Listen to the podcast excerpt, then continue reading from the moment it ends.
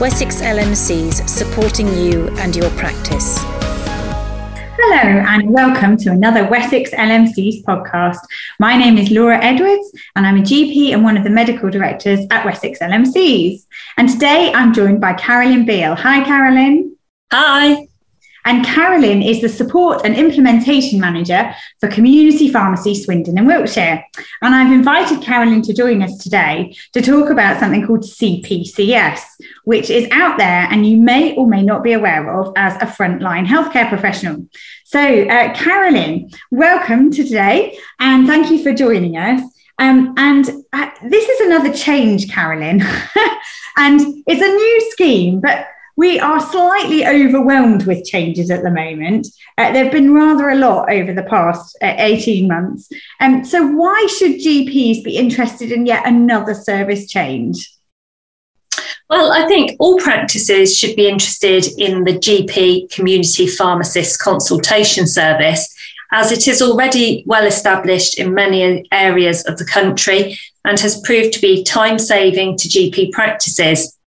GP referrals into CPCS is one of several improvement measures available to improve access for patients to more rapid and convenient consultations and helps to free up practice capacity to see more higher acuity patients.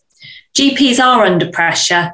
This service will relieve some of the pressure and remove those minor ailment appointments that could be dealt with by a qualified pharmacist. So since 2019, the CPCS service has been established to manage referrals for minor illnesses and urgent medication supplies from NHS 111. This service was established to appropriately manage patients contacting 111 with certain minor ailments through community pharmacy to reduce pressure on primary and urgent care. Historically, less than 1% had resulted in a direction to a community pharmacy. These were usually directed to GP in and out of hours, walk-in centres and A&E. The GP CPCS service is an extension of the CPCS and is a nationally commissioned advanced service taking referrals for minor ailments from GP practices. It does not include urgent medicine supply as per the NHS 111 version. The service provides the same level of care, same day appointments, close to home with a self care emphasis, utilising the skills of pharmacists. GPCPCS relieves pressure on the wider NHS by connecting patients with a community pharmacist. This provides quick and convenient access to primary care for patients who can either speak to the pharmacist remotely or if attending the pharmacy, the discussion will happen in a private consultation room. This service frees up GP appointments for more complex patients and provides a professional, formal, and timely service for patients. Okay, so that's great. So, um, so where is this happening? So, this change is happening nationally. This is a time to reset how general practice and pharmacy is viewed. There is no better time to start this service. Since COVID hit, patients are more aware of other services and changing the way they access care.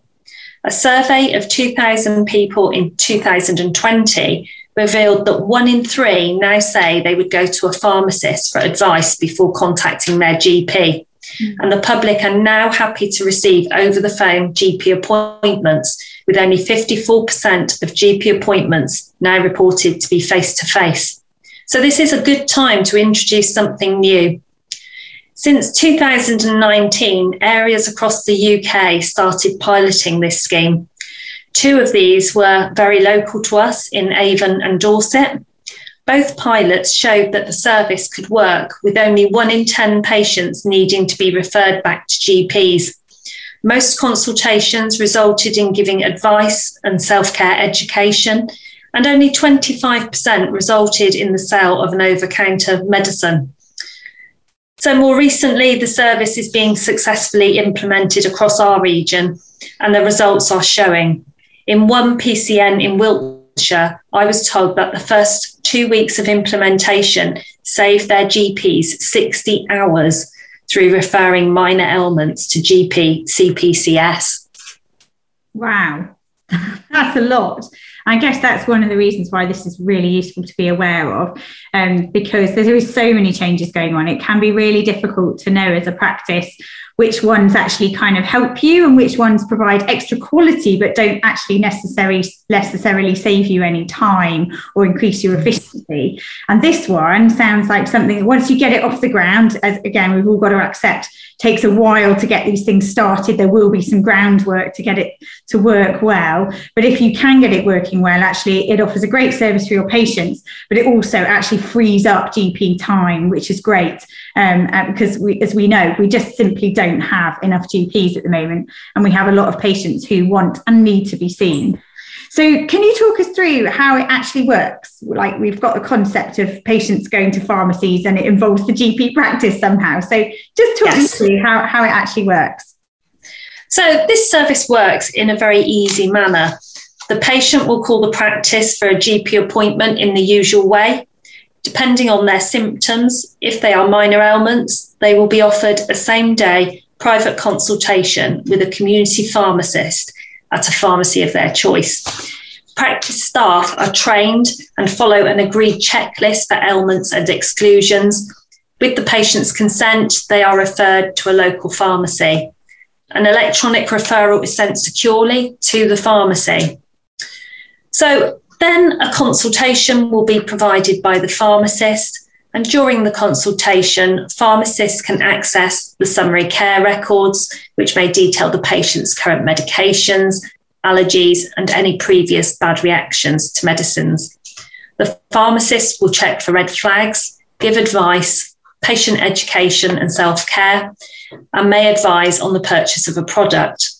If the patient needs to be referred back to the GP for an appointment, the pharmacist will contact the practice. They will advise the practice of the patient's need, i.e., whether they need just a non urgent appointment or an urgent appointment. Alternatively, a patient may be escalated to a higher acuity healthcare location. The consultation is documented and a report can be automatically sent back to the practice to be added to the patient's record. Okay, so uh, what this does is patients are approaching the practice in the normal way. They don't know they're going to have a CPCS consultation, but actually, this is a way of diverting them to actually that they might get seen sooner, quicker, and in an appropriate way um, by by a pharmacist. So it's the practice staff, and it's up to them, isn't it, who does that? So it could be their reception team, it could be a care navigator, I guess it could be a nurse or a GP, but ideally it's not because you've actually diverted them before they've got to that point. Is that right? Yes, that is. Okay, and so the GP is not involved in having to fill out the referral, which again makes people no. Okay, so that's really good. And then off they head and they get this consultation. Okay, so yes. that's great. You've talked about the practice staff having to do this, and I think in most practices, as I've just said, it would be the reception team that are doing this. Um, do they need any training, and if so, how long does that training take? Yes, um, they would re- would receive a small amount of training. The training is around an hour, excluding questions. So, obviously, there's always opportunity for people to ask questions and to really understand what is expected of them. We're not expecting that it is further work for staff. Um, this should just fit into the normal way they refer. Okay, okay. Probably a little bit because they've got that conversation of do you want to go here and trying to send the referral etc but hopefully saving gp time and and therefore going it's it's smoother. Um, and uh, so an hour is quite quick that's really good. Um, but they're not taking clinical risks because it's quite a fixed list isn't it of, it of is yes Okay. Um, and you said one in 10 in initial pilots came back to general practice. Is that roughly a kind of level that we're seeing as this is rolling out? Because often pilots come up with different things. Um, so is, is that the same as real world data? Yes, I think generally one in 10 are being referred back to the practice. And this is usually where their condition has become worse since the initial phone call or they have not been clear on their ailment. Okay. Okay, and they've got directed badly. Okay. Yeah. And have there been any adverse incidents that we know about, or is it generally working well?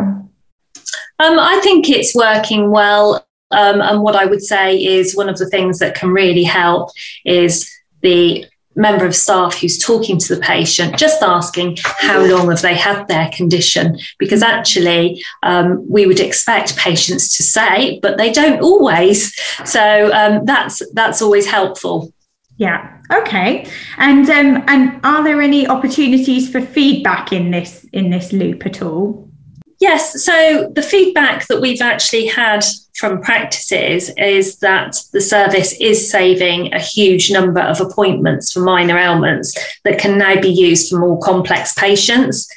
In my area, we have practices referring up to around eight patients a day, which takes a large number of patients away from the GPs, mm. with around less than one being referred back. So for the service to work well, it has to be underpinned by good collaboration and clear communication between practices and pharmacies. So we've been told that the service has enabled more discussion and more working together within PCNs, which can only be a good thing for patients. Relationships are being built by not only the pharmacists and the patients, but also between pharmacists and practices. Patient feedback has been that the service is easy to access and timely, ensuring that they gain advice when they really need it. Okay. And what kind of ailments, just for kind of clarity, what kind of stuff is covered by it, just as examples? Yes, the service covers all general minor ailments that GPs would see every day. So, bites and stings, eye and ear complaints, cold and flu symptoms, mouth and throat issues, congestion, gynae, thrush, gastric and bowel issues, skin complaints, allergies and hay fever, and of course, general pain and swellings. So, you know, it is the general minor ailments. Okay. And um, and again, the only thing that I'm thinking when I hear you say this is that at the start of it is that that classic thing that they're ringing the GP practice and then they're getting an appointment really quite quickly, um, which might feel to them like a bit of a kind of queue jump. Do you think that this initiative is actually encouraging people to ring their GPs? Um, we believe that the service does not encourage patients to call their practice. These patients are generally the ones that are already calling for an appointment and may be disappointed that there are no appointments available. Mm. So, this service does give the opportunity for staff to offer a same day appointment with a, with a healthcare professional.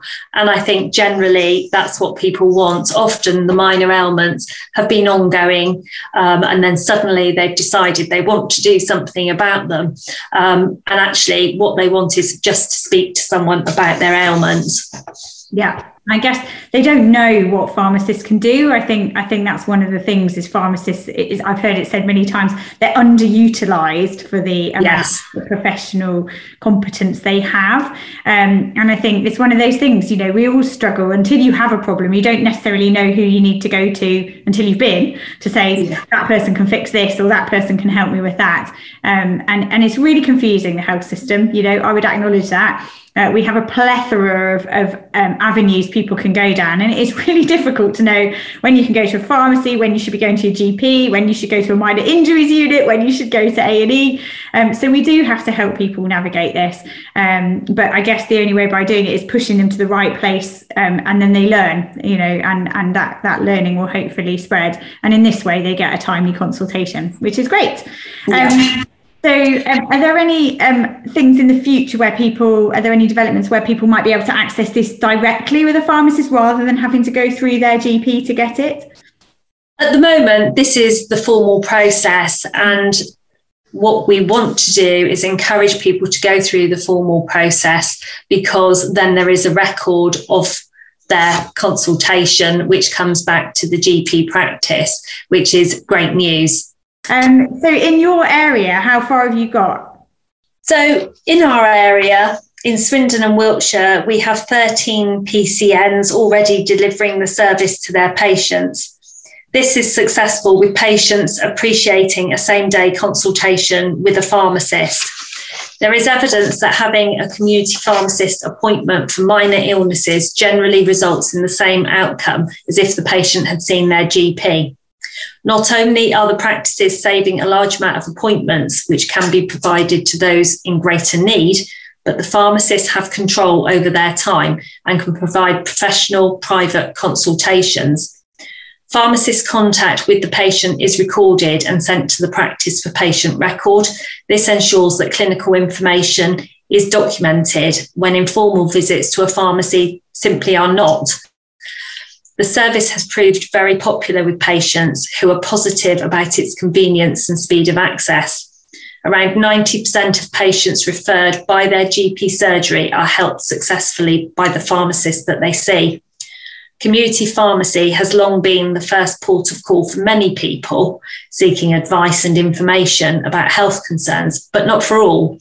So, pharmacists are trained in the clinical use of medicines the assessment and management of minor illnesses, recognising red flag symptoms, and of course, providing health and well-being advice. They can give treatment advice about a range of common conditions and minor health concerns, as well as advising patients how to optimise the medicines they are taking for long term conditions and when to seek medical advice.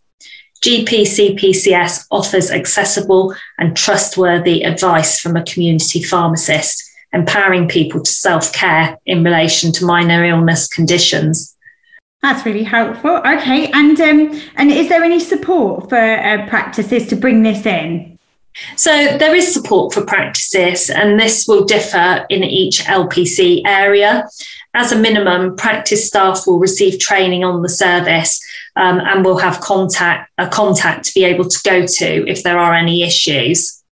Okay, so the LPC, just for people who aren't familiar with that, is the local pharmaceutical committee. So they are like the LMC, except they uh, represent and support pharmacy contractors. So they're sort of leading on this because it's a pharmacy uh, a contra- contract that's there, but um, different areas have got different levels of support. But there is usually support out there to try and bring this in, isn't there?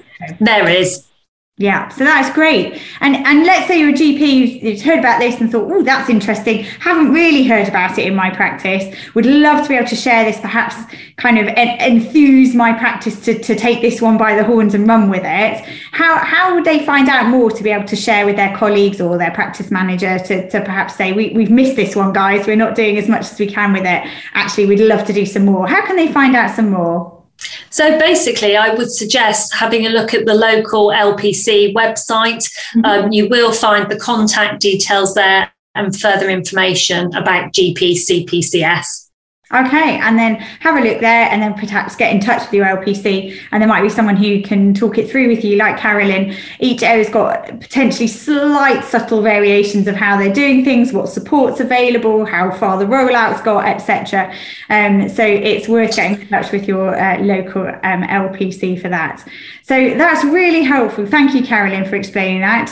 Um, I think it's worth a while for all of us to be aware of this. Again, sometimes we see patients, there are so many new services and service changes going on that they can describe things sometimes and, and we're not aware of them. And then, then you can end up with kind of mutual incomprehension of how they, how, who they've seen and how they've seen them. Um, so it's really helpful for us to be aware in our consultation rooms, especially when some of this diversion may happen before they reach us us uh, and then they've come back to us, let's say, it's useful to understand how, how they got there and why they've come back. So, really useful to hear about that. Um, and we hope that this rollout will be really successful um, and uh, mutually beneficial for not only GPs, patients, and the pharmacists as well. So, thank you very much for joining me today. Thank you, Carolyn. Thank you. Bye bye, everyone. Bye bye. Bye. Wessex LMCs supporting you and your practice.